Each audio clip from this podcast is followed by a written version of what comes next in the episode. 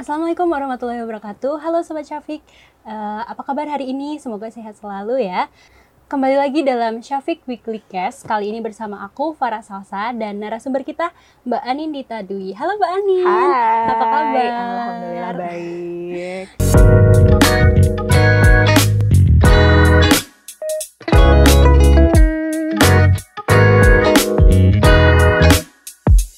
Nah Sobat Syafiq, kebetulan Mbak Anin ini tuh salah satu officer di BSI ya Mbak ya? Yap, betul banget. Nah, ngomong-ngomong tentang Bank Syariah Indonesia, sebenarnya aku tuh penasaran Mbak, Bank Syariah. Syariah itu kan kayak identik sama Islam, Hmm. Muslim kayak gitu ya Mbak.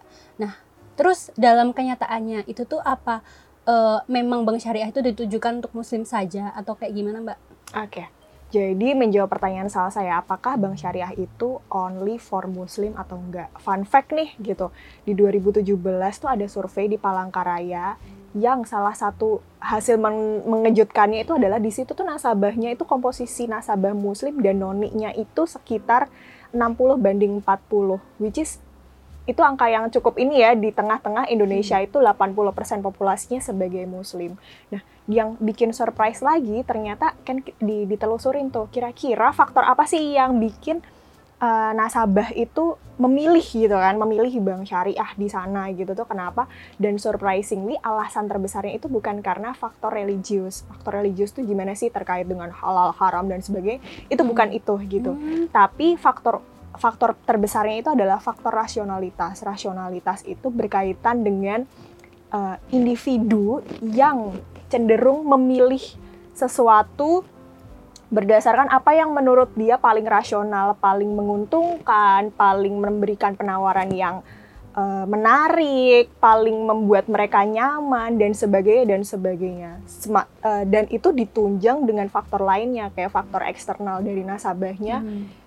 Yang berkaitan dengan lembaga keuangan syariah itu sendiri. Misalnya oh eh, marketingnya ini nih nyaman bikin bikin nyaman bikin nasabahnya eh, treatment ke nasabahnya tuh nyaman. Terus fasilitasnya ternyata enak apa sebagai dan sebagainya dan sebagainya. Jadi rupanya faktor itu nih yang dominan di di pada penelitian itu gitu. Jadi itu yang menunjukkan eh, apa ya eh, bukan cuman buat noni eh bukan cuman buk itu yang menunjukkan bahwa ya sebenarnya bank syariah itu universal kok gitu Hmm. inklusif kok untuk semuanya gitu nggak cuman buat muslim aja tapi juga teman-teman yang noni kayak gitu sih Hmm, berarti bisa dibilang literasinya cukup baik ya Mbak? nah sayangnya gitu ya Hmm. kalau kita ngomongin literasi tuh di Indonesia tuh angkanya belum cukup bikin kita atau bikin bikin kita semua tuh eh, berpuas diri sih gitu. Hmm. Kenapa? Karena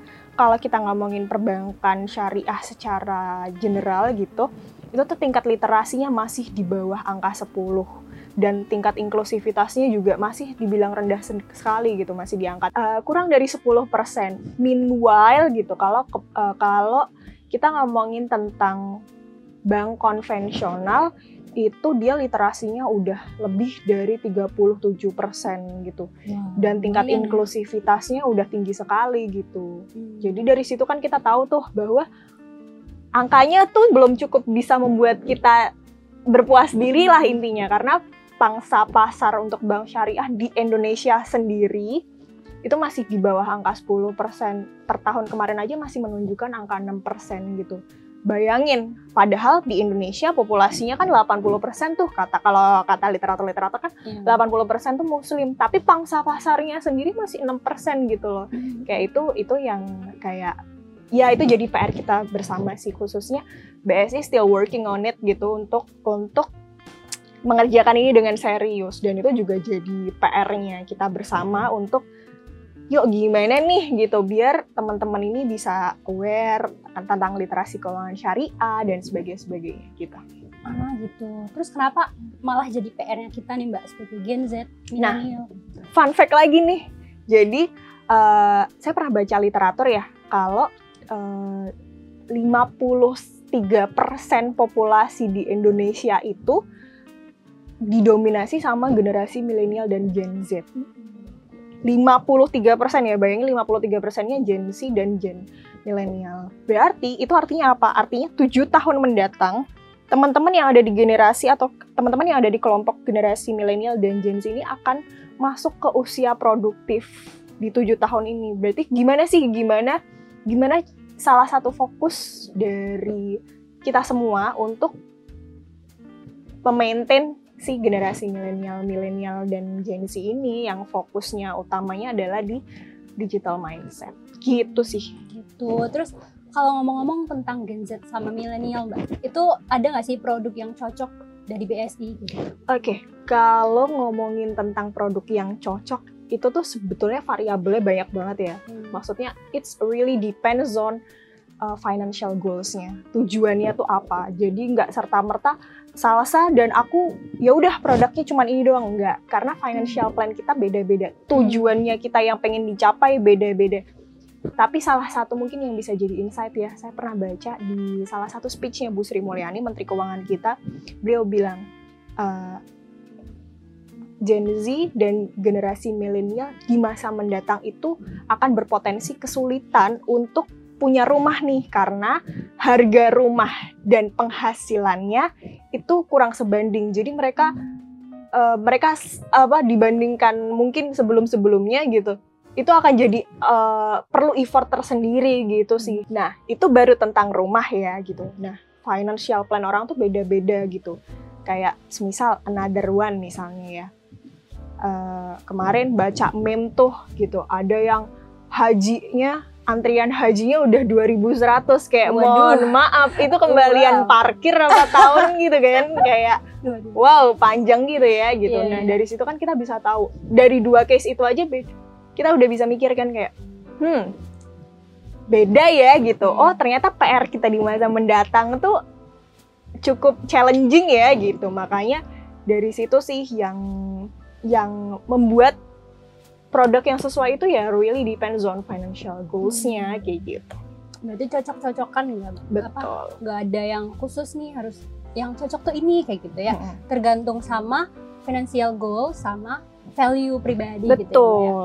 Nah, tapi Mbak, ada nggak sih produk yang uh, relate gitu sama kita? Oke, okay, jadi kalau kita ngomongin produk yang relate gitu ya, mm-hmm. uh, di BSI sendiri tuh ada beberapa produk champion yang ada beberapa produk champion yang aku rasa itu relate nih sama mm. financial goals kita, such as Oke, semisal di WS itu ada produk namanya uh, tabungan haji Indonesia gitu ya.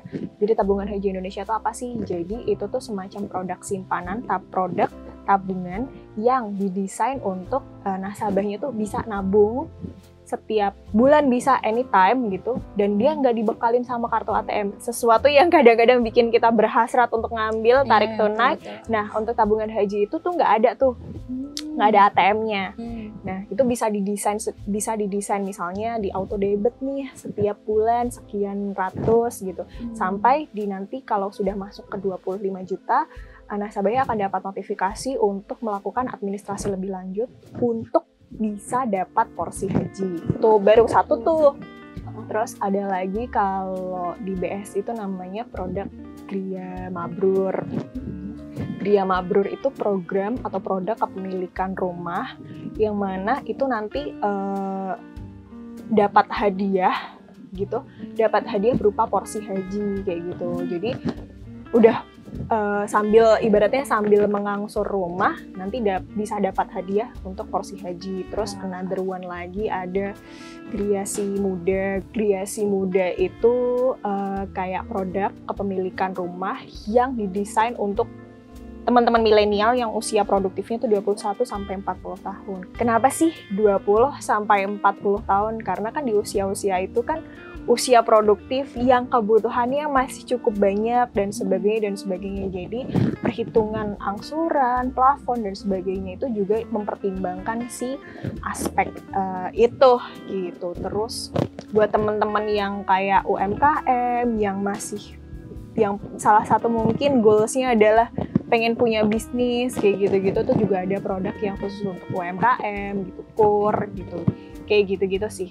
Oke, okay ada banyak pilihan ya mbak ya berarti? Iya betul banget. Nah terus kan tadi udah sempat disebut ke milenial sama Gen Z itu sangat digital minded ya. Hmm. Nah dari BSI sendiri ada nggak sih uh, apa yang dilakukan untuk meng mengakomodasi waste life-nya mereka slash Hmm. kami gitu. Ag- Jadi eh, bener banget nih sebenarnya kalau misalnya mengakomodir kebutuhan atau ways of life-nya teman-teman milenial ini semua fitur-fiturnya BSI itu sudah cukup mengakomodir atau sudah mencoba untuk memfasilitasi kebutuhan-kebutuhan itu. Misal tadi kan saya coba jelasin produk tentang eh, apa namanya tabungan haji. Nah gitu.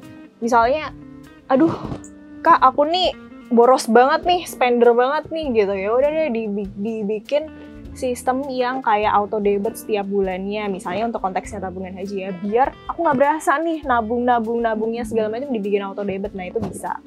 Terus kalau misalnya untuk kayak produk gria kepemilikan rumah tuh di BS itu ada namanya fitur atau platform eh, rumahimpian.id di situ tuh teman-teman bisa apa ya kayak ada katalog rumahnya ada katalog ada katalog produknya terus syarat ketentuannya gimana, keunggulan produk itu gimana, bahkan sampai di tahap dia bisa simulasi perhitungan angsurannya gitu. Jadi kayak kita input eh, plafonnya berapa, penghasilannya berapa dan sebagainya dan sebagainya nanti ada proyeksi munculnya angsurannya itu berapa.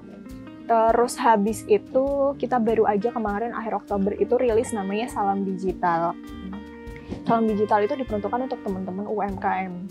Jadi itu eh, proses proyeksi angsuran, bahkan sampai ke proses onboarding atau pendaftaran dan sebagainya, applyingnya itu sudah bisa melalui platformnya.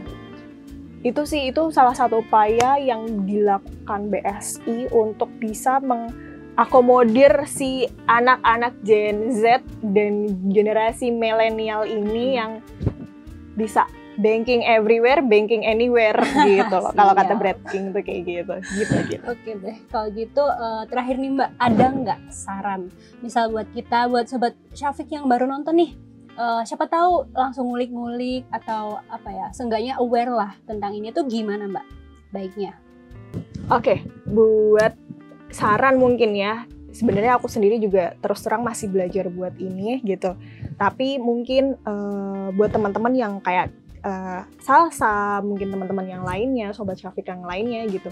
eh, bahkan ada beberapa yang sudah mulai berpenghasilan gitu ya. Nah, coba deh lebih aware sama lebih aware dengan apa yang di save dan apa yang di spend. Jadi mindful sama yang keluar karena uh, kalau kita ngomongin kalau kita ngomongin tentang usia produktif, kita tuh baru start kerja tuh usia berapa sih? Estimasi sekitar 24. Kita retire atau pensiun tuh usia berapa sih? 58 let's say.